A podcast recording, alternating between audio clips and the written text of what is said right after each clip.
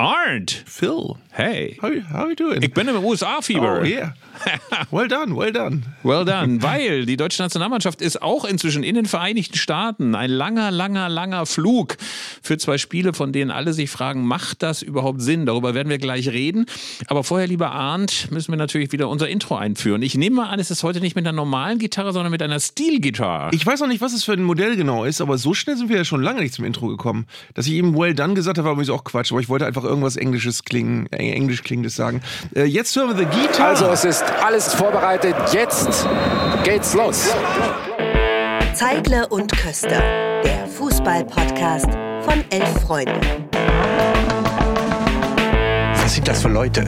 Was sind das für Leute? Das sind ja junge, hoffnungslose Leute.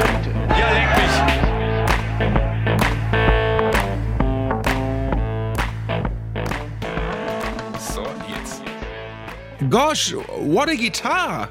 Oh, Arndt, man merkt gar nicht, dass du Deutscher bist. Du sprichst ja fast akzentfrei amerikanisches Englisch. Ich bin beeindruckt. Lieber Arndt, es gibt äh, große Unzufriedenheit unter den Nationalspielern mit diesem Trip in die USA. Unter anderem, weil das Spiel gegen Mexiko um 2 Uhr nachts stattfinden wird. Und die Frage ist, guckst du es dir an? Bist du so eine Nachteule oder Schichtarbeiter? Und äh, setzt dich einfach mit der Chips-Tüte vor das Fernsehen? Komischerweise finde ich das cool. Das erinnert mich so ein bisschen an meine Kindheit, als es noch was ganz Besonderes war, wenn irgendwelche Olympiaberichte oder Fußballspiele spät abends oder nachts kamen. Das ist so ein bisschen verloren gegangen, aber äh, das, ich glaube ich, ich glaub echt, ich habe sogar Bock, mir das anzugucken. Ich finde es eigentlich auch ganz lustig, obwohl ich auch genau weiß, dass es spätestens, spätestens um 1 Uhr nachts mich bleierne Müdigkeit umfangen wird und ich es mir dann doch kneife. Man darf allerdings nicht vergessen, vor ist noch ein anderes Spiel gegen die US-Boys am Samstag um 21 Uhr. Das ist ein bisschen bessere Sendezeit. Ähm, trotz allem reißt die Kritik nicht ab. Rudi Völler hat jetzt noch beschwichtigend gesagt, ja, Freunde, jetzt reißt euch mal zusammen und wir müssen natürlich auch Präsenz zeigen in den Gastgeberländern der WM 2026. Es ist nur, wenn man sich ein bisschen überlegt, was jetzt gerade Priorität haben sollte, nämlich eine Aufhellung der Stimmung in Deutschland, äh, vielleicht möglicherweise nicht genau der richtige PR-Kniff. Ja, aber ich, ich weiß nicht, wie es dir geht. Ich bin durchaus neugierig. Also es ist jetzt nicht so, dass ich jetzt äh, in Aufbruchstimmung bin, aber ich bin, äh, auch wenn man so die Nagelsmann-Interviews sieht und so, ich denke schon, da wird sich jetzt einiges ändern und es musste sich ja einiges ändern. Deswegen bin ich gespannt, was passiert. Ja, ich muss ja auch gestehen, nachdem ich viel genörgelt habe und nachdem ich eigentlich auch Rudi Völler als die Idealbesetzung gesehen habe, einfach weil ich den alten, schwitzenden Rudi gerne nochmal auf der Trainerbank gesehen hätte, äh, finde ich es jetzt gar nicht so schlecht, dass Nagelsmann das macht. Ich finde, er macht auch bemerkenswert wenig Fehler. Es gibt bisher jetzt noch keine peinlichen Interviews. Ähm, er hat nicht durch modische Akzente nochmal aufgetrumpft. Also, ähm, ich finde es auch ganz nett. Zumal möglicherweise ja so ein ganz kleines bisschen auch so ein 1994er USA-Feeling jetzt zumindest bei dieser Reise rüberkommt. Ne? Far Away in America, vielleicht kommen Village People ins Stadion, man weiß es nicht. Interessant ist natürlich der, die, die Kadernominierung gewesen und auch welche Spieler jetzt also mitfahren. Ähm, da wird zweierlei deutlich. Zum einen, das, was man sich von Julian Nagelsmann erhofft hat, er ist mutig und geht ein paar neue Wege. Aber auf der anderen Seite kann er auch keinen Kader zaubern, der jetzt mit den Besten der Welt mithalten kann. Das heißt also, ein riesen Pool von Spielern, die bislang verkannt wurden, ähm, konnte man da auch nicht ausmachen. Das heißt, es wird eine spannende neue Nationalelf mit ein paar Neuerungen, jetzt nicht völlig anders als vorher. Aber es wird Sicherheit, äh, mit Sicherheit auch äh, noch viel Arbeit bis zur Euro. Wenn du jetzt mal so ein bisschen an die US-Boys denkst, welche Spieler kommen dir dann sofort in den Sinn? Bei mir ist es natürlich sofort Eric Vinalda und vor allen Dingen Alexis Lallas, der ganz kurz sogar, und dann höre ich auch wieder auf, Arminia Bielefeld zu erwähnen, einmal kurz in diesem sensationellen Jahr, als Arminia Bielefeld von der Regionalliga West Südwest 95, 96 gleich in die erste Liga durchmarschierte, kurz im Gespräch war, ob der möglicherweise zu Arminia kommt. Das hätte ich ja so gefeiert, wenn Alexis Lallas, der vorher, glaube ich, bei der WM 94 richtig aufgetrumpft hätte, bei Arminia gelandet wäre, aber es war natürlich totaler Quatsch. War natürlich totaler Quatsch. Lalas war auch, äh, war auch Musiker, hat auch CDs aufgenommen, also sehr, sehr bunter, skurriler Typ. Ja, ich äh, äh, denke natürlich an Josh Sargent, der bis vor anderthalb Jahren hier in Bremen gespielt hat und der einer der ähm, aufstrebenden US-Stürmer ist. Äh, jetzt spielt er in England in der zweiten Liga bei Norwich, ähm, ist, glaube ich, gerade aber verletzt und äh, das war so ein Typ, der, den, also man verliert ja nicht jeden Spieler ungern, aber Josh Sargent, dem habe ich schon ein bisschen hinterher getrauert. Das wäre, äh, der ist hier ganz jung hergekommen mit 18 ähm, und ist ganz schnell ein guter Typ gewesen, hat auch Tore geschossen, also den hätte ich gerne noch weiter hier gesehen.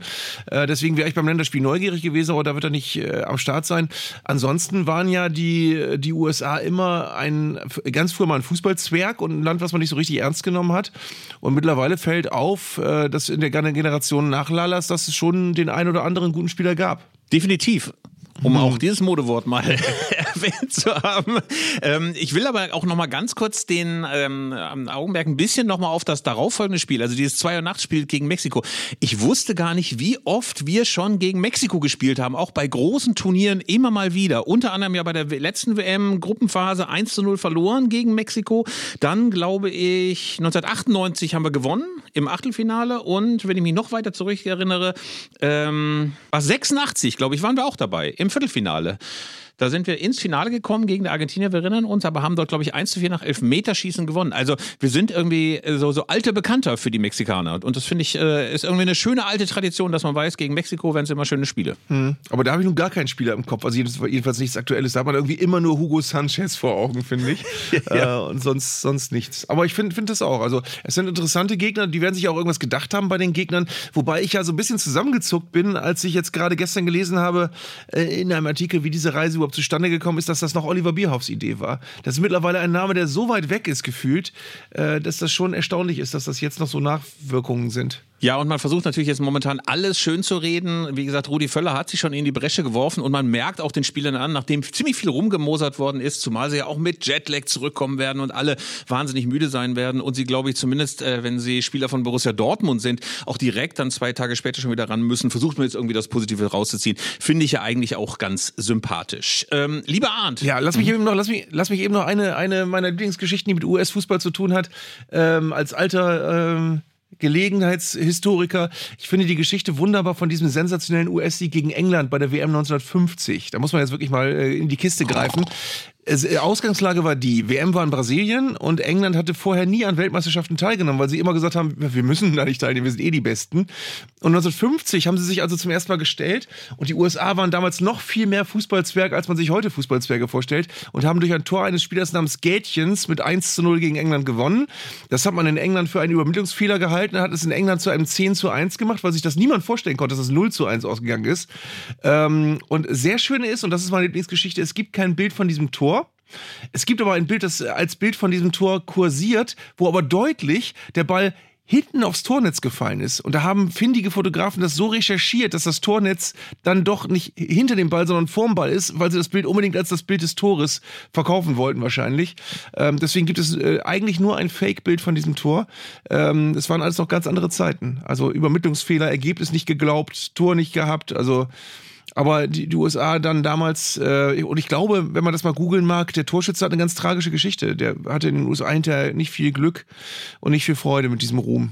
Immerhin sind ja die USA und Mexiko auch Gastgeber 26, erwähnte es schon. Und die letzten Tage, seitdem wir den letzten Podcast aufgenommen haben, waren jetzt nochmal davon geprägt, dass weitere Turniere vergeben wurden. Also ja. wir haben ja bereits äh, die WM äh, in einem handstreichartigen ähm, Beschluss der FIFA vergeben. Einmal gespreizt, eine Art Spagat-WM über drei Kontinente und sechs Länder hinweg, ähm, nämlich äh, Südamerika, Europa und Nordafrika ähm, was auch bedeutet, dass wir wahrscheinlich 2034 Saudi-Arabien als Gastgeber haben werden, weil sich Australien äh, wohl nicht bewerben wird. Äh, und wir haben die Europameisterschaften auch noch vergeben, und zwar 2028 an Großbritannien plus Irland und äh, 32 dann an Italien und die Türkei. Also äh, ist ganz viel vergeben worden und viele dieser Entscheidungen haben große, große, große Kritik hervorgerufen, vor allen Dingen die FIFA-Entscheidung, weil ähm, mhm. als ich das so gehört habe, dass man sich so entschieden hat,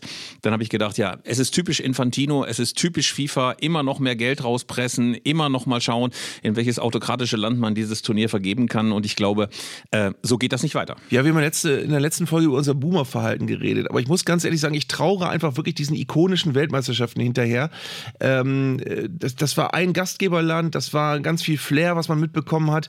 Und jetzt hast du halt, ich habe über Großbritannien und Irland, das fand ich noch okay, das ist so geografisch nachvollziehbar. Aber dann wieder äh, Türkei und Italien Italien. Ich habe erst bei, der, bei Italien gedacht, cool, Euro in Italien. Ich habe nichts gegen die Türkei von mir. Es kann die Euro auch gerne in der Türkei sein, aber beide Länder zusammen ist nun auch wieder seltsam. Und du kriegst halt wirklich diesen verheerenden Eindruck, der halt immer mehr anwächst ähm, habe ich hier auch immer mal wieder wiedergegeben in dieser, in dieser Reihe.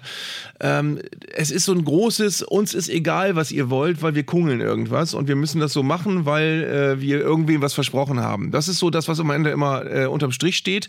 Ich habe schon an dieser, in, dieser, äh, in diesem Podcast erwähnt, ich äh, leide auch ein bisschen drunter, dass ich finde, dass Pokalwettbewerbe oder Hauptwettbewerbe verwässert werden, indem sie keinen Sinn mehr ergeben, sondern einfach irgendwas zusammengeschustert wird, was Geld bringt.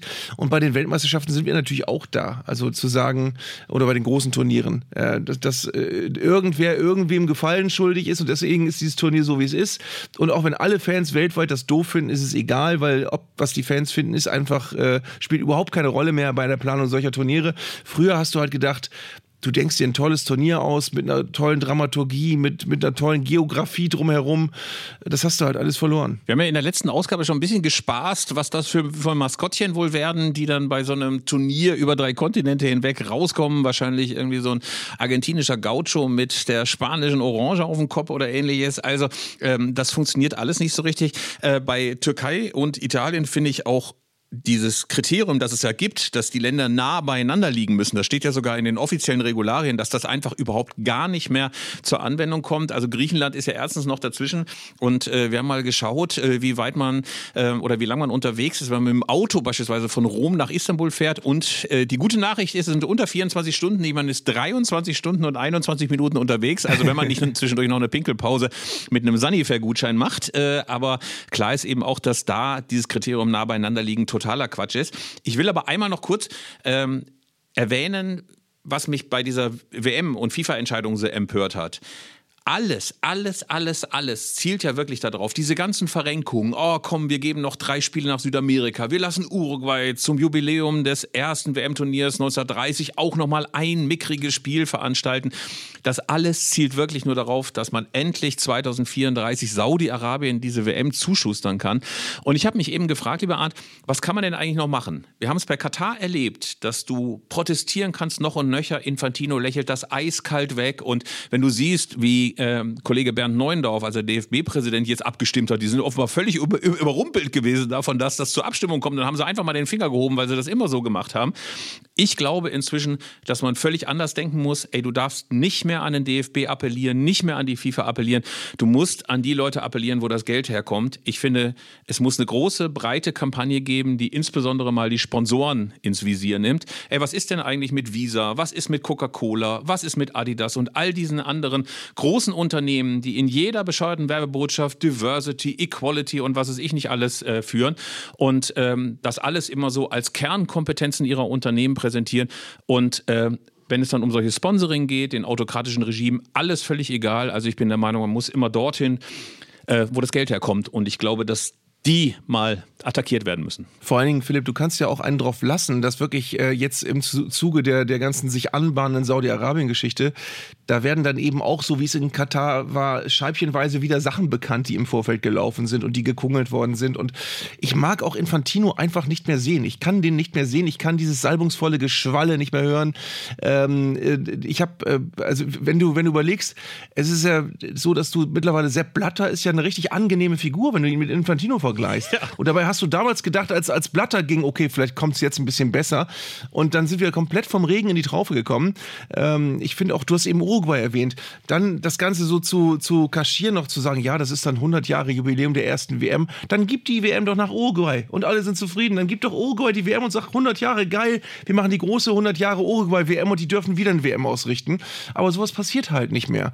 Oder wie ist das mit Paraguay? Haben die da eigentlich auch irgendeinen Grund gefunden, äh, warum, warum in Paraguay auch Spiele sind oder ist da dann einfach, äh, einfach weil es gerade günstig war, auch noch eins dazugekommen? Es hat alles keinen Sinn und Verstand mehr. Es wird alles irgendwie rumorganisiert und rumgeschummelt und äh, es interessiert auch keinen mehr. Früher gab es ja noch FIFA-Skandale, wo du das Gefühl hattest, oh, da hast du jetzt Sachen aufgedeckt, wenn, wenn die jetzt richtig publik werden, dann sieht es aber schlecht aus bei der FIFA. Mittlerweile hast du das Gefühl, es wird alles publik und es interessiert aber keine Sau mehr. Es, es wird alles trotzdem gemacht. Die stehen da mit einer Schamlosigkeit, äh, stellen die sich hin und vor allem natürlich Herr Infantino äh, und, und, verkauft das Ganze, was er da den Leuten andrehen möchte. Und äh, es ist ihm egal, ob der Fußball Schaden nimmt, ob die Fans das wollen. Es ist einfach ein großer äh, Ramschladen geworden, bei dem einfach äh, Geld äh, hin und her geschoben wird. Und Ähm, niemand schämt sich. Und ich kann mir natürlich auch vorstellen, dass es für den DFB schwierig ist. Also ich kann mir vorstellen, dass wenn alle europäischen Verbände sagen, ah, komm, ist uns doch auch egal, stimm mal ruhig mit uns mit und wir müssen auch irgendwie eine geschlossene äh, Balance bilden oder ähnliches. Alles verstanden. Und klar hat man immer noch mal Interessen wie die Frauen-WM, die man sich holen will und so weiter und so fort. Aber klar ist eben auch irgendwann muss es ja mal einen Punkt geben, an dem beispielsweise auch die europäischen Verbände, die die größten und mächtigsten eigentlich sind in diesem ganzen Verbund, einfach auch mal die Klappe aufmachen und nicht die ganze Zeit da nur die willigen Klaköre spielen. Aber ehrlich gesagt, das haben wir jetzt schon so oft gefordert und man ist es irgendwann auch leid und man resigniert irgendwann auch. Und weißt du, was ich auch total spannend finde? Es hatte sich ja ursprünglich auch Großbritannien und Irland auch für diese WM beworben. Und die haben das zurückgezogen und kriegen jetzt so als Trost die Euro. Und zwar haben sie es zurückgezogen, weil angeblich eine Machbarkeitsstudie besagt hat, die sind nicht geeignet, die WM auszurichten. Nun frage ich mich, warum ist ein, ein Vereinigtes Königreich mit Irland zusammen zwar äh, okay für eine Euro, aber die WM konnte man dort nicht ausrichten. Das ist doch auch wieder völlige Grütze. Also es ist doch, da wird doch wieder irgendwas, irgendwas erfunden worden sein, damit man es denen nicht geben muss und anderen geben kann. Und dann hat man als, äh, als, kleinen, als kleines Zuckerlehn die Euro gegeben. Liebe also Arndt, es ist alles Liebe Arndt, wir müssen Ja. jetzt mal diese schrecklichen Downer-Themen beiseite schieben. Wir müssen jetzt frohe Ja. Stimmung verbreiten. Unter anderem dadurch, dass der Fanclub Nationalmannschaft soll reformiert werden, las ich. Was ein super Thema ist, weil das ja wirklich die absolut lächerlichste Vereinigung war, die man sich überhaupt nur vorstellen konnte, mit diesen ganzen agenturgetriebenen Choreografien, mit diesem, hey, du kriegst noch einen Fanschal extra, wenn du zwei Karten für das Freundschaftsspiel gegen Liechtenstein kaufst und so weiter. Und jetzt sollen sich auch andere Vereinigungen bilden können, es sollen Tickets anders vergeben werden. Finde ich zumindest, man kann da immer drüber spotten, aber ich finde es irgendwie auch mal ganz guten Zug und zumindest eine Einsicht, dass dieser ganze Fanclub Nationalmannschaft powered bei Coca-Cola und Einlaufeskorte und so weiter Mist auch diese Länderspiele so unerträglich gemacht hat. Insofern finde ich das mal ganz gut, dass man mal eingesehen hat, dass es möglicherweise was anderes geben kann als dieses komische Fabrikkonstrukt. Es hat sich aber leider auch das Drumherum so verändert, dass man manches Rad auch nicht mehr zurückdrehen kann. Ähm, ich finde zum Beispiel auch bef- befremdlich, dass es mittlerweile einfach ein, ein äh, Prestigeobjekt ist, überhaupt eine Karte zu haben für irgendein Spiel bei irgendeinem Turnier. Also es ist ja mittlerweile vielen Leuten egal, die kaufen sich irgendwelche Pakete für wahnsinnig viel Geld und gehen dann zu irgendwelchen Spielen, die sie gar nicht sehen wollten. Ähm, wir haben eine total, ich finde jetzt, äh, jetzt auf die Schnelle nicht, wir haben eine total nette Zuschrift bekommen von einem, der gesagt hat, er sei äh, 1974 äh, bei der WM bei einem Spiel gewesen. Da konntest du vorm Spiel hingehen an die Kasse, hast dir eine Karte gekauft, das Spiel geguckt. Da sind aber auch nur Leute gewesen, die da wirklich hin wollten. Also das ist alles ganz, ganz merkwürdig, äh, wie sich das entwickelt hat. Und dass du mittlerweile, ähm, ist das ein Statussymbol, WM-Tickets zu haben. Und äh, du bewirbst dich da und du zahlst viel Geld und du kriegst dann Spiele manchmal auch zugelost, wo du gar nicht, wo du gar kein Interesse hast. Und genauso ist dann die Atmosphäre in den Stadien ja auch. Aber ich weiß gar nicht, wann das so richtig angefangen hat. Ich glaube so um 96 bei der Euro und 98 bei der WM. Also ich weiß noch, dass es zum Beispiel 92 so war, dass du vor dem Endspiel Deutschland gegen Dänemark vor dem Stadion noch ausreichend Tickets bekommen hast. War gar kein Problem. Es gab auch jetzt keine Händler, die dir irgendwie 5000 Mark damals abgeknöpft haben, sondern es hat alles funktioniert.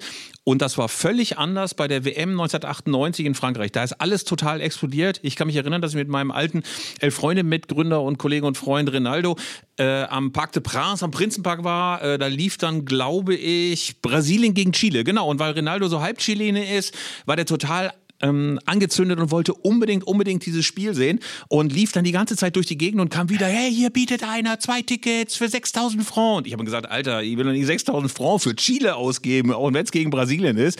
Und zum Schluss haben wir uns dagegen entschieden und nach 20 Minuten stand es, glaube ich, 13-0 für Brasilien und Ronaldo war auch ganz froh, dass er die Kohle nicht ausgegeben hat. Aber diese Straßenhändler, dieses organisierte Schwarzhandel-Ticket-Gedöns und überhaupt dieser ganze Internetmarkt, wo sofort Tickets dann bei Ebay und sonst was landen, das ist, glaube ich, echt neu und so eine Entwicklung aber 98, würde ich sagen. ja. Aber wir wollten die Gauner-Themen jetzt weglassen. Ja, die Gauner-Themen. Wir, Kommen wir mal. wir stolpern von einem Gauner-Thema ins nächste. ich war gerade beim Fanclub Nationalmannschaft, aber da hast du sofort wieder, das ist mir nämlich aufgefallen, da hast du sofort wieder gesagt, ja, aber was negativ ist. Es ist deine negative Denke, Ja, lieber. Arndt.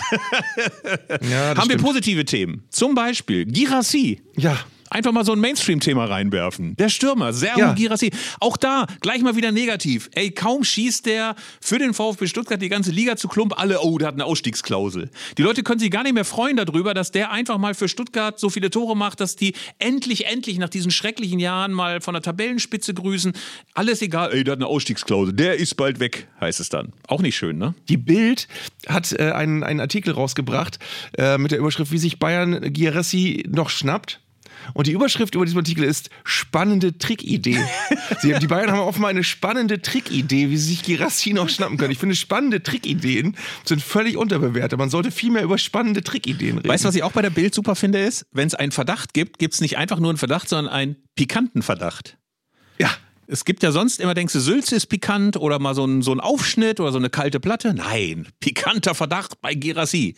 Das ist ja meistens auch total egal und irgendwie eine totale Spinnerei oder eine Quatschidee. Oder eine, wie hast du es genannt, eine spannende Trickidee? Eine spannende Trickidee, das werde ich mir auf, habe ich aufgeschrieben jetzt hier. Auf einem Zettel, den ich jetzt hier irgendwo hinlege, wo ich ihn wieder nicht finden Ja. werde. Ähm, also spannende Trick. Und weißt du, was bei Bild noch interessant ist bei Schlagzeilen, ist, wenn du, wenn du äh, Schlagzeilen siehst und da kommt das Wort Fußballprofi drin vor, dann weißt du ganz genau, den kennt keine Sau. Weil sonst hätten sie entweder den Namen geschrieben oder Fußballstar. Aber wenn es nur Fußballprofi ist, ist das irgendeiner, der mal drei Minuten in der dritten Liga auf der Bank gesessen hat und äh, ist jetzt Quatsch, drei Minuten auf der Bank sitzen, aber der auf jeden Fall mal drei Minuten höchstens gespielt hat.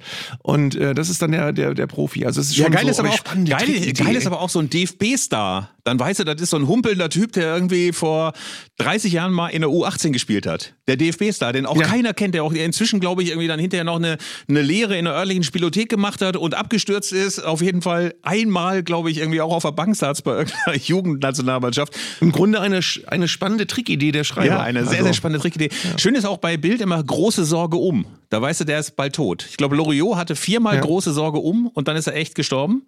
Ähm, oder Götzeschock. Alles noch viel schlimmer. Finde ich auch sehr schön.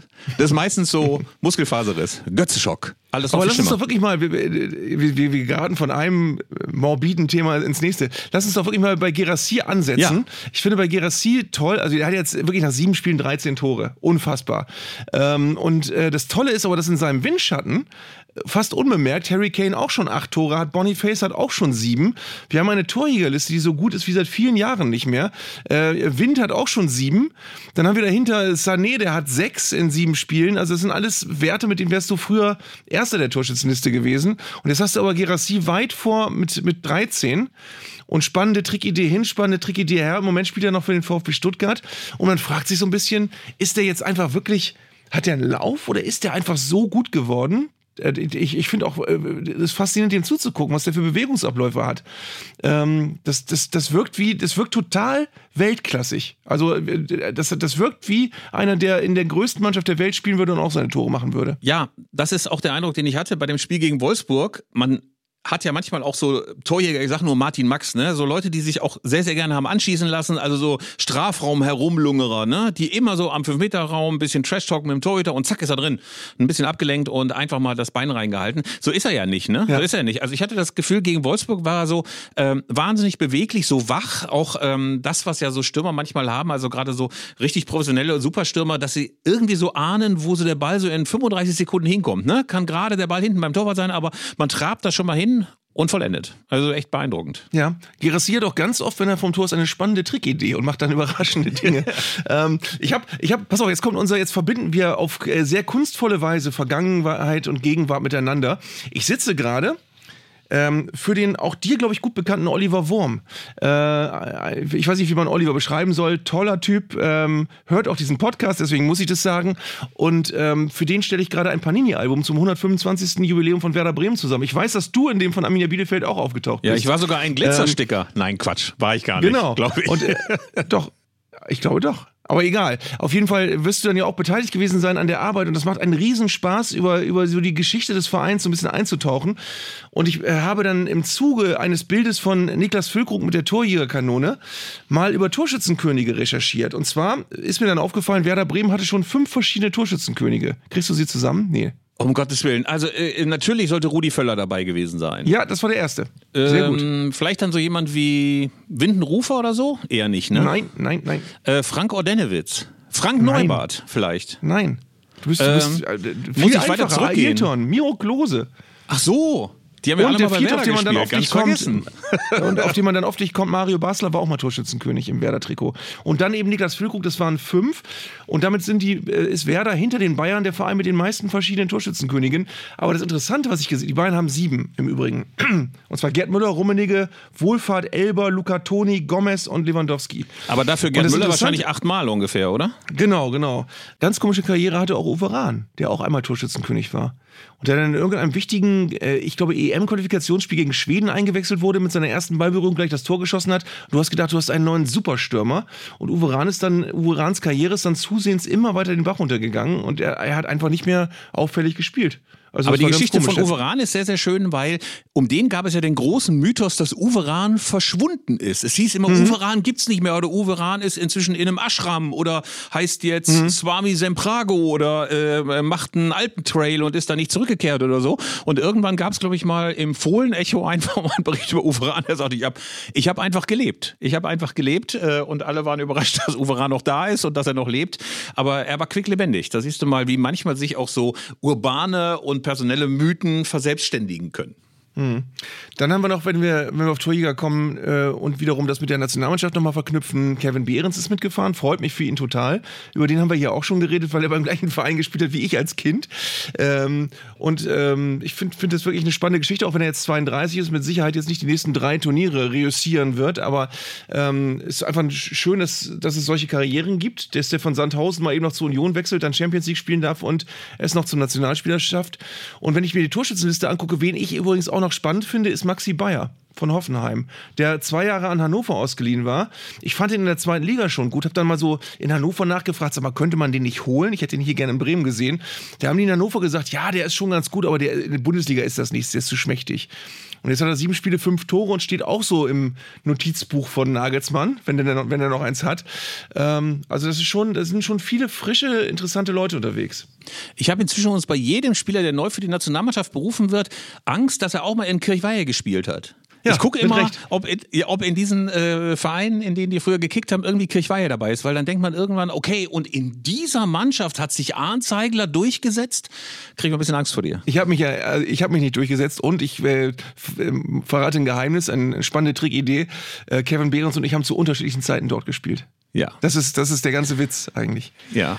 Ach so, übrigens, das ist lustig. Das hat äh, mir ein Leser geschickt. Der hat mir ein Bild von einem alten Mann geschickt. Von einem alten Mann, schwarz-weiß. Okay. Und ich habe gedacht, wer ist das? Und weißt du, wer das ist? Sir Walter Carabao, der Erfinder des Carabao Cups. also, der Carabao, klar. ja, es war wohl mit künstlicher Intelligenz zusammengeklöppelt, das Gesicht, aber es sah wahnsinnig echt aus. Es sah wahnsinnig echt aus. Und ich dachte, ganz kurz, es könnte wirklich Sir Walter Carabao sein. Ich war wirklich elektrisiert, Cara- bis ich Carabao feststellte, künstliche Incident. Intelligenz. Ja. Ja. Weißt du, worüber ich auch noch gerne mal reden würde? Ich habe gehört zu den Leuten, die die erste Trainerentlassung richtig getippt haben. Und ich habe das, glaube ich, schon mal erwähnt, dass ich äh, grübelnd vor der Tabelle gesessen habe, vor der Saison, wo du dann den ersten entlassenen Trainer tippen musstest. Und ich fand schwierig, dass es diesmal die Neulinge nicht betreffen kann, weil Lieberknecht gerade verlängert hatte und weil du weißt, dass äh, in Heidenheim auch äh, Frank Schmidt bis weit nach seinem Tod über die, äh, auf der Trainerbank sitzen wird. Ähm, also du wusstest, die Neulinge scheiden diesmal aus. Wer also dann? Zwischenzeitlich war Gladbach mal so ein bisschen auch äh, in der Verlosung, aber äh, da wird auch so schnell der Trainer nicht entlassen. Ähm, Mainz wahrscheinlich auch nicht. Und dann war eben Augsburg so der letzte Verdächtige, der übrig blieb. Und die haben es natürlich gemacht. Bei Augsburg habe ich mich eher gefragt, warum das so lange dauert. Ich meine, die spielen ja schon seit Wochen grauenhaften Fußball und offenbar hat der Trainer bereits die Kabine verloren, wie man so schön sagt. Äh, äh, aber ist dann jetzt erst rausgeschmissen worden, dann allerdings sehr, sehr entschieden und sehr, sehr dynamisch rausgepfeffert worden vom FC Augsburg. Und ähm, das war auch allerhöchste Zeit. Weißt du noch, wie der, was der für eine Frisur hatte, als er anfing in der Bundesliga? Da hatte der immer wie Ernesto Monte, falls du den kennst. äh, den den, den, den serbisch-deutschen Schlagersänger, der mal mit Helena Fürst zusammen war. Und der hat immer seine Haare so nach hinten gemacht, hinten. Und so sah Enrico Maaßen am Anfang auch aus. Er hat mich immer an, an Ernesto Monte erinnert. Das war, war kein schönes Gefühl. Das hat mich fertig gemacht. Lieber Arndt, jetzt müssen wir ganz kurz nochmal über eine Hörerpost sprechen. Wir werden später noch mit Tim, unserem Redakteur im Studio, den riesigen Haufen Hörerpost abarbeiten, den wir in der letzten Woche bekommen haben. Aber vorher eine Zuschrift auf Instagram, die uns besonders beschäftigt hat, von Pauline. Ich lese es nicht komplett vor, aber in Auszügen. Und nämlich Pauline schreibt, Herr Ihr, ich habe gerade eure neue Folge gehört und wollte mal ganz kurz etwas loswerden. Am Anfang sprecht ihr kurz über Erfolgsfans. Macht euch ein bisschen über die neuen Fans von Vereinen wie Union Berlin lustig, die jetzt in neuen Trikots in Stadion oder zu Hause vor dem Fernseher sitzen und so tun, als hätten sie mit anderthalb Jahren schon die eigene Vereinshymne gefurzt. Schreibt Pauline, sag nicht ich. Ich verstehe komplett, woher eure Gedanken und Meinungen da kommen, möchte aber dazu kurz etwas schreiben. Ich finde, dass Fußball und Fansein oft etwas enorm Schwieriges ist. Ich bin selber 20, weiblich, mein Leben lang schon Fußball interessiert, würde mich selbst aber erst seit ein bis zwei Jahren wirklich als Fan bezeichnen. Ich merke aber, dass ich damit im Privaten, selbst bei Freunden in der Regel den männlichen, noch nicht ernst genommen werde. Ich weiß nicht, ob es eher am Geschlecht oder an mangelnder Tradition liegt. Das ist aber wirklich nicht schön. Ich bin Vereinsmitglied, fühle mit jedem Ausgang mit, höre mir, wenn ich kann, die Spiele bei der Sportschau an und gehe in eine Kneipe, bin ich schon mehrfach im Stadion gewesen und habe mir echt auch Theoriewissen zugelegt. Und trotzdem wird man Fan sein, eigentlich immer noch von den meisten belächelt. Ich will überhaupt nicht leugnen, dass es auch Menschen gibt, die nach einer guten Saison denken, sie seien jetzt auf einer Ebene mit den Ultras, wenn sie dem Verein auf Insta folgen, merke aber im Alltag ganz oft, dass diese Voraussetzungen, du musst dein Leben lang dabei gewesen sein und eben besagte Hymne schon als Baby auswendig gelernt haben, mir echt immer ein bisschen das Herz bricht. Ich bin nun mal nicht mit einem Ball am Fuß groß geworden. Also, mhm. sie plädiert für mehr Lockerheit, mehr Offenheit gegenüber neuen Anhängern. Ähm, und es war ganz interessant, weil du spontan drunter geschrieben hast, hey, Finde ich spannend und finde ich auf jeden Fall gut, wenn ja. wir uns da mal im Podcast mit beschäftigen. Was war denn dein erster Gedanke dazu? Ich finde das ein ganz wichtiges Thema, weil ich finde, äh, dass es ein, ein wirklich ein großes Problem ist, diese Wetteiferei unter Fans, wer denn ein richtiger Fan ist und du bist ja nur Erfolgsfan und du warst noch nicht lang genug dabei, deswegen bist du auch nicht. Also ich finde das wirklich eine ganz, ganz ein Grundsatzthema unter Fans eigentlich. Ähm, und ein, ein Reizthema auch dieses ständige Unterscheiden zwischen ab wann ist man denn eigentlich ein richtiger Fan, ab wann wird man für voll genommen von anderen Fans und so weiter. Das ist eigentlich etwas, ähm, das ist schwer zu greifen, weil natürlich gibt es auch wirklich die Fans, äh, die, die Pauli am Anfang ihrer Mail, ich sage jetzt mal Pauli, weil sie sich, glaube ich, selbst so nennt, wir sind jetzt nicht ganz dicke, weil die Pauli am Anfang ihrer Mail zitiert, natürlich gibt es die Leute, die sich mit Fußball schmücken und die dann einfach hingehen und denken, ist cool, wenn ich da mitrede, auch wenn ich gar keine Ahnung habe. Ähm, und äh, das, das, das gibt's auch, aber es gibt natürlich Leute, die irgendwann einfach diese Leidenschaft für sich entdecken. Und das muss auch okay sein. Und dann muss man nicht äh, eben auch in Wettstreit treten mit anderen Fans, die sagen, ich bin aber schon 20 Jahre länger Fan als du, deswegen hast du hier nichts zu melden. Ich habe einen guten Freund, der hört auch diesen Podcast, Christian, ähm, der mir irgendwann mal erzählt hat, er ist eigentlich Fan geworden, weil seine Söhne ihn irgendwann mitgeschleppt haben. Und mittlerweile sitzen wir nach jedem Spiel zusammen, reden stundenlang über Fußball und ich merke, der brennt. Also das ist, äh, das, es geht auch, dass man später einsteigt. Ähm, es, äh, ich glaube auch, dass es grundsätzlich wichtig ist, dass man sich klar macht, dass nicht jeder Fußball auf die gleiche Art und Weise empfindet. Also du kannst auch äh, durchaus jemand sein, der Fußball auch lieber im Fernsehen sieht. Du kannst trotzdem ein unfassbar enthusiastischer Fußballfan sein. Oder du kannst jemand sein, der, der lieber steht, als der lieber sitzt als steht. Und, und auch dann musst du dir ganz oft anhören, ja, komm, also richtig ist doch hier nur, wenn du, wenn du hier bei den Stehern bist. Das ist alles äh, eine unnötige Wetteiferei und ich glaube, jeder muss einfach für sich selbst merken, wie es in seinem Herzen aussieht oder in ihrem Herzen, in diesem Fall bei Pauli. Ähm, und wenn Fußball eine so äh, große Leidenschaft geworden ist, dann ist das toll. Und dann ist das auf jeden Fall nichts, worüber man in irgendeiner Form äh, abschätzend urteilen sollte, ob das okay ist oder nicht, weil dann ist es so. Ja, ich habe da auch drüber nachgedacht, habe aber auch so festgestellt, dass ich da gar nicht zu einem endgültigen Urteil kommen kann. Also einerseits würde ich dir auch zustimmen und würde ich Pauli auch zustimmen, es gibt keine richtigen und keine falschen Fans, sondern jeder hat so seine Art und Weise, wie er Fußball im Stadion sich anschaut anschaut oder meinetwegen auch vom Fernseher. Gleichzeitig ist natürlich auch jedes Stadion so ein soziales Gebilde. Und ich glaube, es geht wirklich auch immer oft darum, wie du dich eigentlich im Stadion verhältst. Also du hast oft, ähm, gerade was du gesagt hast, sehr, sehr häufig das Wort Leidenschaft oder so Passion benutzt. Ich glaube, darum geht es. Also ganz egal, ob du seit zwei Wochen oder seit zwei Monaten oder seit 20 Jahren dabei bist. Also wenn man dir abnimmt, dass das echte Leidenschaft ist, wenn du in der Lage bist, das auch auszudrücken, ohne jetzt den großen Max im Stadion zu machen, dann finde ich das auf jeden Fall sehr sympathisch. Gleichzeitig ist es natürlich auch so, ähm, viele meckern immer drüber, ey, die Ultras, die sagen immer, äh, wie es laufen soll und alle müssen sich danach äh, richten. Ich glaube, es ist schon natürlich ein Unterschied. Also und natürlich, wenn du so einen 23-Jährigen hast, der seit fünf, sechs Jahren alles abfährt, der bei jedem Auswärtsspiel dabei war, ich meine, natürlich hat der ein gewisses Selbstbewusstsein in der Kurve oder im Stadion und sagt, hey, ich tue eine ganze Menge für den Verein.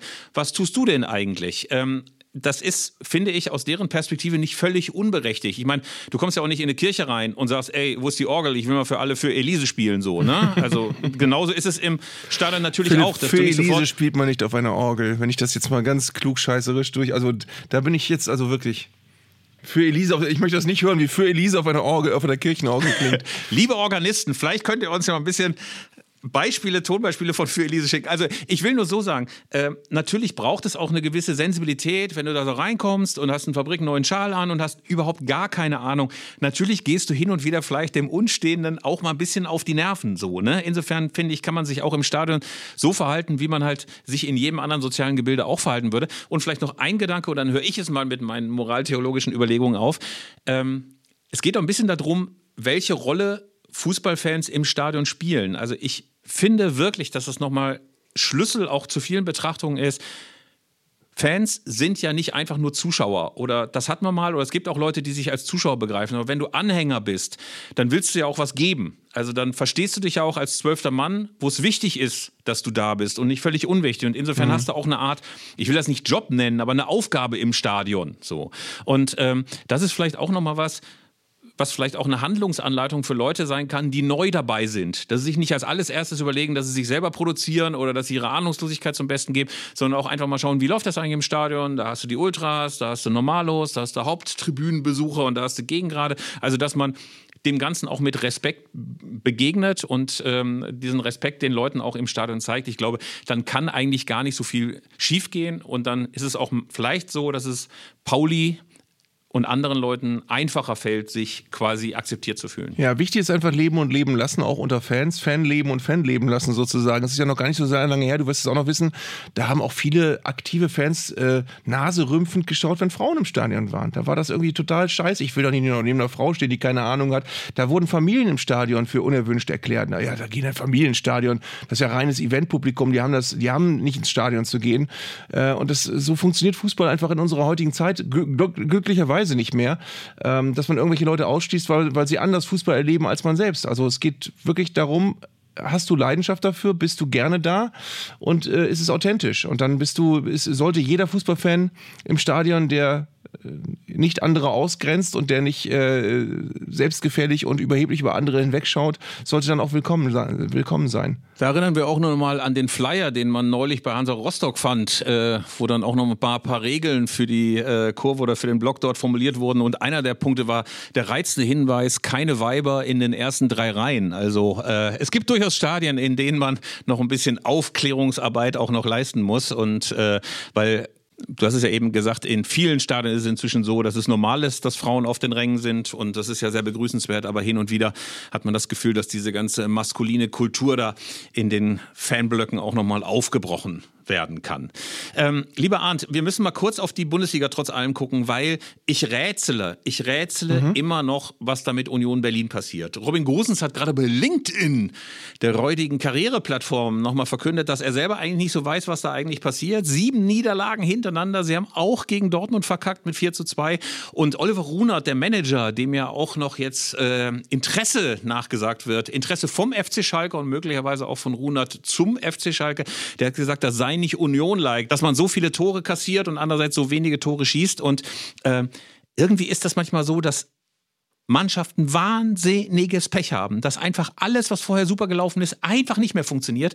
Und ähm, ich will nicht schon wieder auf Arminia Bielefeld zurückkommen, wo das genau das gleiche Phänomen ist. Aber wir waren vorher halt nicht gut. Das ist äh, der große mhm. Unterschied zum FC Union. Aber was passiert da? Also wie kann sowas sein, dass du einfach totales Pech mit allem hast? Ich glaube, es gibt keine einfache Erklärung, aber eine Erklärung ist sicherlich, dass du wirklich natürlich schon anders beansprucht bist, wenn du diese Champions League Euphorie auf einmal hast und denkst auf einmal geil, unser komischer kleiner äh, alte Förstereiverein darf jetzt Champions League spielen. Wir spielen gegen Real Madrid, unfassbar. Und dann bist du natürlich in der Bundesliga äh, nicht so äh, dabei, wie du es eigentlich wärst, wenn, wenn du dich auf die Bundesliga komplett konzentrieren könntest. Du hast schon einen Fokus, der ist, der streut so ein bisschen. Und wir haben dieses legendäre Jahr gehabt, in dem der erste FC Köln sich sehr auf die Europa League gefreut hat und dann unter Peter Stöger abgestiegen ist. Ähm, oder unter Peter Stöger und seinen Nachfolgern abgestiegen ist. Aber ähm, du hast immer mal solche Mannschaften, die dann einen Kader haben, äh, du stehst dann ja vor der Wahl, jetzt spielst du international, du brauchst einen anderen Kader, als wenn du nur in der Bundesliga wärst. Du brauchst, brauchst mehr Spieler, du brauchst auch erfahrenere Spieler, du brauchst auch teurere Spieler. Wenn das aber nicht auf Anhieb zusammenpasst, dann hast du genau so eine Bundesliga-Saison, wie du jetzt gerade bei Union hast. Ähm, ich glaube aber, äh, dass das auch eine Durststrecke ist, an der sie einfach jetzt arbeiten müssen, weil am Anfang, als, ich weiß noch, als Robin Gosens seine ersten Spiele gemacht hat, hast du gedacht, ey, was haben die jetzt für einen Kader zusammen? Kevin Volland ist noch da, der, ist auch noch nicht so richtig in Erscheinung getreten. Äh, jetzt haben sie Bonucci geholt, der äh, Licht und Schatten zu sehen, äh, sehen lassen hat bislang. Also, das ist ein Kader, äh, der wird in der Bundesliga, der muss in der oberen Hälfte eigentlich dann, also nicht vielleicht auf Platz 5, aber die werden auf jeden Fall ihre, ihre Siege noch einfahren. Aber im Moment ist das so, eine, so ein Syndrom, das hast du oft bei Mannschaften, die internationale Einsätze noch nicht so gewohnt sind und die dann aber sich auf diesen verschiedenen, sehr unterschiedlichen Terrains behaupten müssen. Immerhin gibt es eine Länderspielpause und alle haben die große, große Hoffnung, dass sie alle durchpusten. Kevin Behrens, wie gesagt, bei der Nationalmannschaft. Andere können auch mal sich noch ein bisschen Einkehr halten, mal in Köpenick einen Kaffee trinken gehen und sich überlegen, wie sie denn da möglicherweise rauskommen. Ähm, du hast eben noch mal von Trainerentlassung gesprochen. Enrico Maaßen ist weg, aber der FC Schalke hat einen neuen Trainer. Und da fand ich es übrigens total super. Ich meine, bei Schalke sind sie ohnehin alle, alle immer wahnsinnig aufgeregt. Aber wie schnell auch schon wieder der Stab gebrochen wurde über den neuen Trainer, fand ich wirklich beeindruckend. Also, es ist der Trainer von Saint-Union Gilloise. Es hat uns auch ein Hörer aufmerksam gemacht, dass man Ja. Gilloise sagt und nicht Gillois. Ich weiß das, aber du als Lateiner, du warst das Problem. Du hast Gelois gesagt. Ne? Ich habe Französisch äh, gehabt, Grundkurs. Ich hatte zumindest. Leistungskurs Französisch und es, es, es hat trotzdem nicht gereicht. Es hat trotzdem nicht gereicht. Du hast Leistungskurs Französisch Ja, gehabt? aber es war ganz schrecklich. Ähm, ich konnte kein Französisch, musst du wissen. Ich konnte kein Französisch und es gab vorne so zwei Einserschüler. Ich kann sie mal nennen. Jens Herlt und Christian Richter. Die beiden haben sich immer ganz am Anfang gemeldet, auch wie man sich so ekelhaft gemeldet hat, so mit Schnipsen. So. Und dann haben sie irgendwas Richtiges gesagt und dann haben sie sich nach hinten umgedreht und mich angegrinst und ge- gesagt, Les autres aussi. Philippe? Und ich, äh, ich weiß nichts, ich weiß nichts. Aber ich hatte eine 3 Plus im Zeugnis. A- Abitur. Abitur, pass auf. Auf jeden Fall heißt es Saint-Union Gilloise. So. Und der Trainer, ich weiß nicht, wie man den ausspricht. Gerard, Gerard. Und ich bekomme gerade von unserem Tontechniker den Hinweis, dass es noch nicht mal Saint-Union Gilloise heißt, sondern Union Saint-Gilloise. So, jetzt habe ich es richtig. Und wie wird der Trainer ausgesprochen? Hast du eine Ahnung, Arndt? Man muss doch bei Leuten, die aus der Ecke kommen, immer ein Ch irgendwo einbauen. Mach mal so einfach. aus, äh, Gerards? Karel Gerards? Das klingt immer so ein bisschen so wie, wie, wie chronische Atemwegserkrankung. Gerard. Auf jeden Fall fand ich sehr, sehr schön. Der, der Mann hatte gerade seine allererste Pressekonferenz gegeben. Ich mach Twitter oder X auf, wie das inzwischen heißt. Und da stand dann sofort, ey, da kann ja nichts werden, ne? Ein Trainer, der kein Deutsch spricht. Wie will der denn die Mannschaft erreichen? Wie will der denn die Mannschaft erreichen? Punkt aus, gescheitert, kann eigentlich schon gleich wieder entlassen werden. Ist wie Christian Groß. Er hat zwar keine Glatze, aber ist auch gescheitert schon. Ich habe mich ja gefragt, was gibt man denn eigentlich äh, auf Schalke Spielern für, für eine Vertragslaufzeit? Äh, Trainern. Also, wenn die jetzt 32 Trainer hatten seit, 19, seit 2002, äh, gibst du ja Karel Gerards keinen Vierjahresvertrag. Nein, du gibst dem ein Jahr mit Option, allerhöchstens eigentlich, ne? Warte mal, ich habe hier gerade gefunden, how to pronounce. Moment. Karel Gerards. Ich halt. Karel Gerards. Karel Gerards. Karel Gerards. Nochmal. Karel Gerards. Achtung. Karel Gerards. Geht weiter. Karel Gerards. Das hört sich ja schon wahnsinnig vertrauenserweckend an. Und schön ist auch, was Gerards auf der Pressekonferenz gesagt hat. Er hat gesagt, ich will noch mal betonen, dass Schalke 04 in Belgien ein unglaublich großer Verein ist. Möchte man ergänzen, in Deutschland nicht mehr so. Für mich ist es ein großer Schritt. Ich bin sehr glücklich, hier zu sein. Alle meine Freunde waren sehr stolz, als sie es hörten. Also kann man sich vorstellen, dass Gerards alle seine Freunde angerufen hat und erstmal angegeben hat. Wisst ihr, was passiert? Ich werde Schalke-Trainer. Also die Freude scheint in Belgien groß zu sein. Äh, Wie gesagt, in Gelsenkirchen ist man ein bisschen skeptisch. Andere gibt es wiederum, die wahnsinnig euphorisch auf den reagieren. Und das ist ja wirklich so ein Phänomen, wenn ein neuer Trainer vorgestellt wirst, du suchst als Vereinsfan alles Positive, was du zusammenklauben kannst. Oh, guck mal, der hat international große Erfolge gehabt. Guck mal, der ist jung. Guck mal, der spielt dieses tolle System. Und dann ist der zwei Wochen da und alle denken, ach, so ein Quatsch. Früher war immer, der lässt mit Viererkette spielen. Ey, der ist gut, der lässt mit Viererkette Ja, spielen. guck mal, der spielt mit Doppelsechser, gibt's doch gar nicht. Super. Der kann, der kann drei verschiedene Systeme. Ja, Champions League übernächstes Jahr. Das ist ja auf Schalke auch so, muss man sagen, dass äh, eben noch totale Depression und zwei Stunden später äh, fährt schon einer über den Parkplatz und reckt den nackten Arsch aus dem Fenster und sagt, ey, Champions League, total geil. Also, das ist Schalke, das freut uns sehr. Lieber Arndt, äh, bevor wir zu unserer großen Brieferubrik kommen, noch ein etwas heikles Thema und zwar kämpft die Bundesliga ja gerade damit, wie sie eigentlich auf diese Ereignisse in Israel reagieren soll. Ähm, Ja. Es gab ganz viele Solidaritätsadressen der Clubs, aber beispielsweise Dortmund ist mir nur aufgefallen, als die das veröffentlicht haben, die Solidarität mit Israel, äh, haben sie sogar die Kommentare zugemacht, um sich zu schützen gegen Schmähungen, gegen die ganzen Pöbeleien, die du dann bekommst. Und dann hat man das einfach auf Twitter oder auf X gesehen, dass einfach dann drüber kommentiert wurde in sogenannten Drückos. Eine Beschimpfung nach der anderen. Ähm, wie könnt ihr ähm, äh, so Solidarität mit Palästina und so weiter und so fort. Und ähm, ich habe mich gefragt, was macht man da? Was macht man da? Man will natürlich mhm. ausdrücken, dass man mit Israel solidarisch ist. Man will natürlich auch seinem Entsetzen Ausdruck geben. Und gleichzeitig hat man das Gefühl, gerade wenn man das auf Social Media macht, ist es so viel Schund, so viel Idioten unterwegs, dass man davor echt fast kapituliert. Naja, es sind zwei grundsätzliche Fragen. Das eine ist, äh, wir wollen jetzt hier nicht äh, seit Jahrzehnten ungeklärte politische Grundsatzfragen diskutieren, aber es ist natürlich so, eigentlich darf es hier nicht um die Frage Palästina oder Israel, was findest du cooler gehen, sondern es muss darum gehen, du musst auch als äh, Mensch, der eigentlich äh, das, das äh, Wirken Israels äh, am Gazastreifen äh, sehr kritisch sieht, musst du einfach sagen, hier geht es um Opfer eines Terroranschlags und da muss, da muss man mit Empathie äh, kritisch sein, da muss man, da muss man Mitgefühl haben und egal auf welcher Seite man in diesem Konflikt steht, steht. Das ist mal das ganz Wichtige. Also das habe ich gestern erschüttert, dass in den einschlägigen Nachrichtensendungen Leute zu sehen waren, die gesagt haben, nee, mir tut dann überhaupt niemand leid, das haben die alle verdient, das sind alles Israelis. Ähm, also unabhängig davon, ob Palästina oder Israel, was, was man da in der, in der äh, wirklich seit Jahrzehnten schwelenden Frage für richtige Vorgehensweise handelt, das ist ein Terroranschlag. Und den muss auch behandeln wie ein Terroranschlag. Und äh, da kann man auch nicht die Täter irgendwie in irgendeiner Form relativieren und verharmlosen. Ähm, das ist das eine. Und das andere ist eben äh, das, das, das Phänomen Social Media. Du wirst es nicht hinbekommen, dass du ein so kontroverses Thema ähm, irgendwo postest, ohne diese ganzen Kommentare zu bekommen. Das heißt, du hast nur die Wahl, entweder du lässt Kommentare zu oder du lässt sie nicht zu.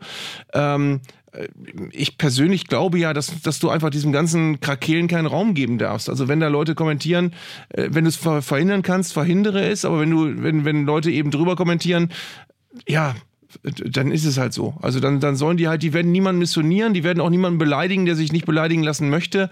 Ähm, die werden auch niemanden am Trauern hindern äh, und die werden auch nicht die Weltpolitik verändern, sondern das sind einfach nur Leute, die, die offenbar ein sehr tristes Leben haben und die ihr Glück darin suchen, dass sie bei Facebook andere Leute provozieren. Die wirst du immer haben und die wirst du auch nicht wegkriegen. Ja, ich denke auch, dass es zu viel verlangt wäre, wenn wir jetzt auch noch versuchen, den Nahostkonflikt in all seinen Verästelungen noch zu besprechen. Und natürlich, natürlich hat das alles eine sehr, sehr lange und unschöne Geschichte.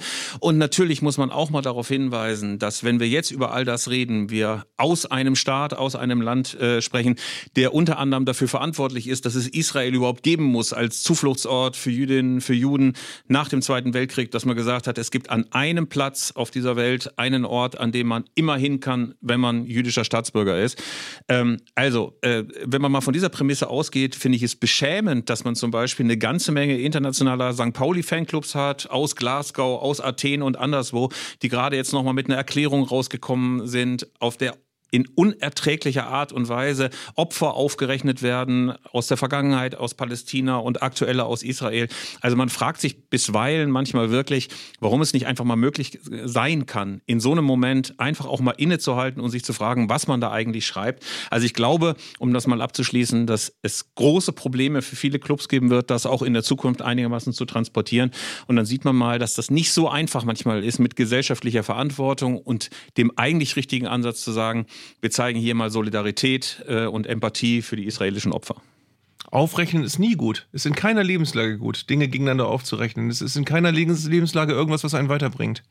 Ja, also das ist eine Erkenntnis, die man eigentlich schon sehr, sehr viel früher haben sollte im Leben, aber offenbar ist es so, dass der eine oder andere äh, das immer mal wieder nochmal gesagt bekommen braucht. Also es ist äh, hochkomplex und ich beneide momentan auch die Social Media Manager der Profiklubs nicht, dass sie das einerseits machen wollen und andererseits mit diesen grauenhaften und bescheuerten Reaktionen rechnen müssen. Ähm, wir kommen zur Leserpost. Lieber Arndt und lieber ja. Tim, Redakteur im Studio. Ich hoffe, das hast du inzwischen auch auf deine Visitenkarte geschrieben, lieber Tim. Grüße dich. Hallo, harter Cut jetzt, aber wir müssen uns natürlich um unsere Post noch kümmern. Ähm, ja, du hast einen riesigen Eimer voller Briefe für uns und du hast zwei rausgesucht und wir sind natürlich hochgespannt, lieber Tim, was es gibt an Hörerpost. Ja, die erste kommt von Norbert Zumdiek. Da denkt ihr vielleicht an den VfL Bochum, ihr denkt vielleicht an die Torwartposition und das ist auch nicht falsch. Er hat nämlich eine Idee, die er einbringen möchte, die dreht sich um den Elfmeterkiller Manuel Riemann vom VfL Bochum. Seine Idee, Warum nimmt man nicht einfach Riemann als dritten Torwart mit zur EM? und die historische Referenz für seine, ich nenne es mal Riemann-Hypothese. Die Niederlande 2014 haben ja auch einen Elfmetertöter auf der Bank gehabt. Louis van Gaal hat im Viertelfinale gegen Costa Rica einen neuen Torwart eingewechselt. Ich glaube, es war Tim Krull damals, der dann auch direkt zwei Elfmeter gehalten hat. Könnte es nicht auch eine Idee sein, wenn man sowieso eine dritte Torwartposition, die man in der Regel nicht braucht, hat noch und die besetzen möchte, jemanden mitnehmen, den du genau für solche Fälle einfach mal reinwerfen kannst? Was denkt ihr? Hm, also ich fange mal an. Äh, ich äh, finde, man muss sich als erstes fragen, warum hält der eigentlich so viele Elfmeter? Also er kann ja nicht besser springen als andere, er ist auch nicht fleißiger und äh, schaut sich im Gegensatz zu allen anderen Torhütern an, was der Gegner für Schützen hat, sondern das machen ja alle Torhüter. Also warum ist es offenbar, ich, man müsste auch mal Stürmer fragen, ist es schwieriger gegen Manuel Riemann einen Elfmeter zu wandeln als gegen Manuel Neuer zum Beispiel? Ähm, weiß ich nicht. Also, und ich kann mich auch wiederum an Fälle erinnern, dass es fürchterlich schiefgegangen ist, dass man schnell noch einen Torwart eingewechselt hat, gedacht hat, boah, ganz cooler Move jetzt und er hat keinen einzigen Elfmeter gehalten. Ähm, also das, das, das kann psychologisch sicherlich ein, ein Zünglein an der Waage sein. Ich glaube aber, dass wenn man einen Torwart hat, den man über Jahrzehnte jetzt, und Manuel Riemann ist, ist nicht mehr der Jüngste, äh, für nicht gut genug gehalten hat, ihn international zu, zu berufen, dass man ihn jetzt nur für Elfmeterschießen mitnimmt, halte ich für eine kuriose Idee. Also ich, äh, natürlich ist der Gedanke erstmal irgendwie naheliegend, vermeintlich, aber ich glaube, wie gesagt, man müsste erstmal nachgucken, auf welcher Basis hält er die Elfmeter? Warum hält er die? Sind die dann auch alle gut geschossen und er hält sie trotzdem? Oder waren das dann einfach auch Spieler, die schlecht geschossen haben? Ähm, ich glaube nicht, dass der äh, allein von der, vom Torwartspiel her, von der Motorik her anderen Torhütern meilenweit überlegen ist und deswegen äh, mehr Elfmeter hält. Also es ist, äh, ähm, ja, Müsste man genauer hinschauen. Fips, was meinst du? Ah, das ist ohnehin Quatsch. Ist totaler Quatsch, weil natürlich als dritter Torhüter Stefan Ortega, mein alter Lieblingstorhüter, zur Europameisterschaft fahren muss. Totaler Quatsch. Jetzt Manuel Riemann vom VfL Bochum. Das ist doch totaler Quatsch. Das ist wie so, wie so ein One-Trick-Pony, weißt du? Also wie früher diese Ex-Fußballer, die dann beim American Football nur noch für die Field Goals rangeholt wurden. Manny Burgsmüller und andere. Ich fand das damals schon total unwürdig, dass sie nur für diesen einen Kick dann mit aufs Spielfeld sollten. Also Ortega zur ähm, Euro und vor allen Dingen Neuer Neuer muss zu Hause bleiben. Das möchte ich nur mal sagen. Das nervt mich ja total. Ey, dass dieser weitwunde Bayern-Keeper, der irgendwie gefühlt 58 ist und immer noch an irgendwelchen rätselhaften Krankheiten leidet und jetzt gerade wieder ins Training einsteigt, irgendwie so eine Art Position warm gehalten bekommt. Also für mich ist ganz klar Testegen, äh, Trapp kann mit und Ortega muss mit. Äh, Punkt aus und Manuel Riemann auf keinen Fall. So. Hm. Klare Kante, Köster knallhart. So. Ja, Norbert. Aber es wäre natürlich, es wäre natürlich eine spannende Trickidee, das muss man so sagen. Ja, Manuel Riemann, die spannende Trickidee. Pikanter Verdacht. Große Sorge um. Riemann-Schock. Alles noch viel schlimmer. Tim, los jetzt. Zweite, Nagelsmann, nimmt, Zuschrift. Nagelsmann nimmt, Nagelsmann nimmt Bundesliga-Profi mit. DFB-Star auf Abwägen. So, weiter geht's. Nils Behring möchte vielen Fußballfans und auch euch widersprechen mhm. äh, und möchte eine Lanze für die UEFA brechen, wenn es darum geht, wie viele Europacup-Wettbewerbe muss es eigentlich geben. Er sagt, es kann eigentlich gar nicht genug europäische Wettbewerbe geben. Seine Argumente sind, es ist eine große Bühne endlich mal für Clubs aus kleinen Ländern und auch aus der nationalen zweiten Reihe. Es sind wunderschöne Auswärtsreisen für viele Fans und es hat auch auf einer vielleicht höheren Ebene angesetzt etwas was zum Zusammenwachsen des Kontinents beitragen kann. Und ich möchte noch einmal direkt zitieren. So sehr es eine zweite und dritte Liga geben sollte, sollte es auch eine internationale dritte Liga geben. Und die kann man dann auch gewinnen und sich freuen. Tut Heidenheim, täte Aberdeen, wenn sie gewinnen. Außerdem könnte der Aufbau einer solchen Struktur helfen, von der bekloppten Champions League, seine Worte, und potenziellen Super League emotional loszukommen und sich über andere Wettbewerbe freuen, die vielleicht sogar langfristig dem Fan gehören. Also für mich ist das totaler Quatsch. Äh, das ist für mich wie Methadon. Also äh, wenn du die Champions League und guten Fußball nicht willst, schaust du dir dann irgendwie so einen total egalen internationalen Cup ab, wo dann nur Luxemburg, Liechtenstein und Deutschland und Wales mitspielen. Ähm, und dann ist das für die 16. Platzierten irgendwie der Relegation Cup und für die Absteiger der Loser Cup. Das kannst du natürlich immer weiter runter machen, aber irgendwann hast du so deutsche Viertligisten, die sich dann mit Leuten aus, äh, aus der Ukraine oder aus, aus Rumänien oder aus, aus, aus Timor oder woher immer balgen. Also ich finde das keine gute Idee. Ahnt, aber du kannst gerne die Gegend Gegenrede machen und sagen, alle Pokale her Nö, ich will gar keine Gegenrede machen. Ich würde, wollte auch gerade sagen, mich erinnert das dann so an, an äh, so Kindergeburtstage, wo beim Sackhüpfen auch der Letzte noch die bunte Tüte bekommt, damit keiner traurig ist, damit jeder irgendwie heute, bei uns gibt es keine Verlierer, es gibt nur zweite, dritte und vierte Sieger. So ist es dann auch. Und vor allen Dingen, es ist natürlich auch ein Trugschluss zu sagen, dann hast du viele schöne Auswärtsreisen, wenn du, wenn du dann irgendwie so einen, so einen viertklassigen Pokal hast, weil dann fährst du eben auch äh, zu Neftchi Baku nach Aserbaidschan. Äh, und äh, ob das eine Reise ist, wo du dich als, als Fan eines deutschen Vereins äh, fanatisch drauf freust, weiß ich nicht. Oder du, du, du fährst dann äh, nach Estland, keine Ahnung. Und du hast. Ähm, Du hast dann eben auch äh, Wettbewerbe, wo du dann eben die Vereine, die enttäuschten Vereine drin hast, die überhaupt keinen Bock haben auf irgendeinen niederschwelligen Wettbewerb. Also du hast ja jetzt schon in der Conference League, wenn da Manchester United dran muss oder, oder Juventus Turin, äh, ich glaube nicht, dass das für die Fans äh, wirklich Feiertage sind, auf die sie äh, noch lange zurückblicken werden. Also du hast eben auch dann Vereine, die es ernst nehmen und Vereine, die überhaupt keinen Bock haben. Ähm, du entwertest das alles immer mehr und es ist, äh, ähm, es ist nicht der richtige Weg. Obwohl, da muss ich schon wieder einhaken, es gibt ja beispielsweise dieses eine Jahr, in dem, glaube ich, Hannover 96, ein Verein auch ohne große Höhepunkte in den letzten Jahren und Jahrzehnten, äh, Hannover 96 äh, mal, glaube ich, Europa League oder UEFA Cup unter Mirko Slomka noch gespielt hat. Kannst dich da noch dran erinnern? Ja. Auf jeden Fall kannst du heute noch 96-Fans finden, die mit leuchtenden Augen erzählen, die haben bei irgendeinem komischen Universitatea Craiova in Rumänien, irgendwo haben die mal gespielt, auf jeden Fall, wo sie dann auch mit einem extra Flugzeug auf so einer Buckelpiste gelandet haben, wo dann irgendwie der Pilot den Fieseler Storch irgendwie nochmal ganz kurz hochziehen musste, damit sie überhaupt landen konnten. Und davon erzählen die dann tatsächlich mit großem, großer Freude und mit leuchtenden Augen. Also es kann natürlich sein, dass gerade für Clubs, die sonst nie irgendwas gerissen haben, ähm, äh, dass das schön ist. Also ich sag's nochmal, Arminia Bielefeld, wenn wir international spielen würden, ich würde ja nur noch mit Erektion durch die Gegend laufen. Ich wäre richtig beeindruckt. Fände super. Ich liebe dich für die Erwähnung des Fieseler Storch. Den hatte ich als Faller-Modell als Kind und der war aber so kompliziert zusammenzubauen, weil er so ganz feine Streben hatte, dass das mein großer Bruder Ingo für mich machen musste. Der Fieseler Storch. ja. Ja, wir beiden Wehrmachtshistoriker äh, verabschieden dich jetzt, lieber Tim. Bist du denn zufrieden mit unserer, äh, mit unserer Replik? Bist du zufrieden mit unseren, mit unseren Antworten, Tim? Naja, ich muss es ja nicht bewerten. Ähm, ich freue mich nur, dass ihr so, so großzügig hier alles abmoderiert, was so halt an Input kommt. Aber ähm, versucht es alle gern weiter. Immer mehr Hot Takes, mehr gute Ideen. Wir zerlegen hier alles. Lieber Arndt, dann müssen wir jetzt zum Schluss, nachdem wir Tim verabschiedet haben, nochmal ganz kurz einen Ausblick machen. Wie wirst du die Länderspielpause durchstehen? Wirst du weiter nur äh, die Panini-Bilder für dein Werder-Album mit Oliver Wurm zusammenklauben oder möglicherweise auch mal ein bisschen entspannen, mal überlegen, wie man so, keine Ahnung, sich mal Euro-Tickets schnappt und so oder was machst du? Du, ich erwähne das ja immer wieder gerne, dass ich ja selten Wochenenden habe, wo ich frei habe. Also ich muss ja immer entweder ins Stadion und Sendung machen oder zumindest Sendung machen. Äh, Und diesmal habe ich auch keine Sendung, weil keine Bundesliga ist. Das heißt, ich habe einen freien Sonntag und ich werde richtig äh, Familie machen. Also ich werde drei Tage. Und, sie, und hier in Bremen fängt die, wie man sagt, fünfte Jahreszeit an der Bremer Freimarkt. So sowas wie das Oktoberfest des Nordens. Ist das Ähm, sowas wie so ein Schützenfest, so ein riesiges? Naja, es ist wie eine Mit riesen, riesen, riesen Jahrmarkt halt, eine riesen Kirmes. Ähm, und die fängt am Freitag an. Das passt also ganz gut. Und ich werde dann mit meinen Kindern, glaube ich, einfach äh, mir ein schönes Wochenende machen. Und wir gehen raus, natürlich noch mit unserem touristischen Hinweis. Am 27.10. Ich habe mich noch nicht drum gekümmert. Ich bin ganz Ja. ehrlich, ich habe mich noch nicht drum gekümmert. Aber ich werde jetzt einsteigen.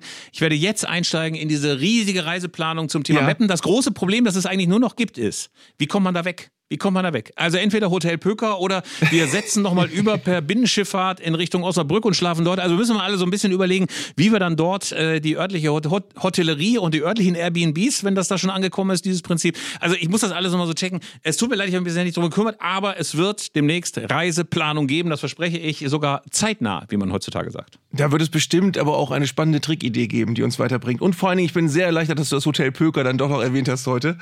Wo- wo- Wobei ich auch ein bisschen. Pikante Verdacht. Hat sich Köster noch nicht gekümmert? Fragezeichen. Große Sorge um. Aber übrigens, was ich noch eben jetzt sagen, bevor wir ausmachen, das Mikrofon, sagen wollte, ist, was sehr auffällig ist, und ich weiß nicht genau, wie ich es deuten soll, ist, dass überall da, wo du in den ersten Monaten dieses Podcasts schangelig gesagt hast, sagst du jetzt räudig. Schangelig ist out bei dir, jetzt ist immer alles räudig. Ach, habe ich echt gesagt? Scheiße. Ja. Große Sorge um Philipp. Ja. Ja. Gut, dann machen wir es einfach mal aus, sonst wird's noch räudiger. Freunde. Profi. ja, ja, ja, große Sorge um der DFB-Profi. Also, wir verfransen uns. Es wird zu schangelig oder räudig. In diesem Sinne, macht's gut. Bis nächste Woche. Dann wissen wir Wir schon, wie es gegen Mexiko ausgegangen ist. Macht's gut. Ciao. Tschüssi. Das war Zeigler und Köster, der Fußball-Podcast von Elf Freunde. Ihr hörtet eine Produktion im Auftrag der Audio Alliance. Koordiniert hat diese Folge der Kollege Tim Pommerenke. Die Aufnahmeleitung besorgte Jörg Groß-Kraumbach und Sprecherin war Julia Riedhammer. Für das Design des Podcasts war Lukas Niehaus verantwortlich. Die Öffentlichkeitsarbeit lag in den vertrauensvollen Händen von Franziska Schmidt und die Podcasts bei Elf Freunde werden von Luis Richter koordiniert. Am Mikrofon saßen bei Köster und Zeigler, wenig überraschend, Philipp Köster und Arndt Zeigler.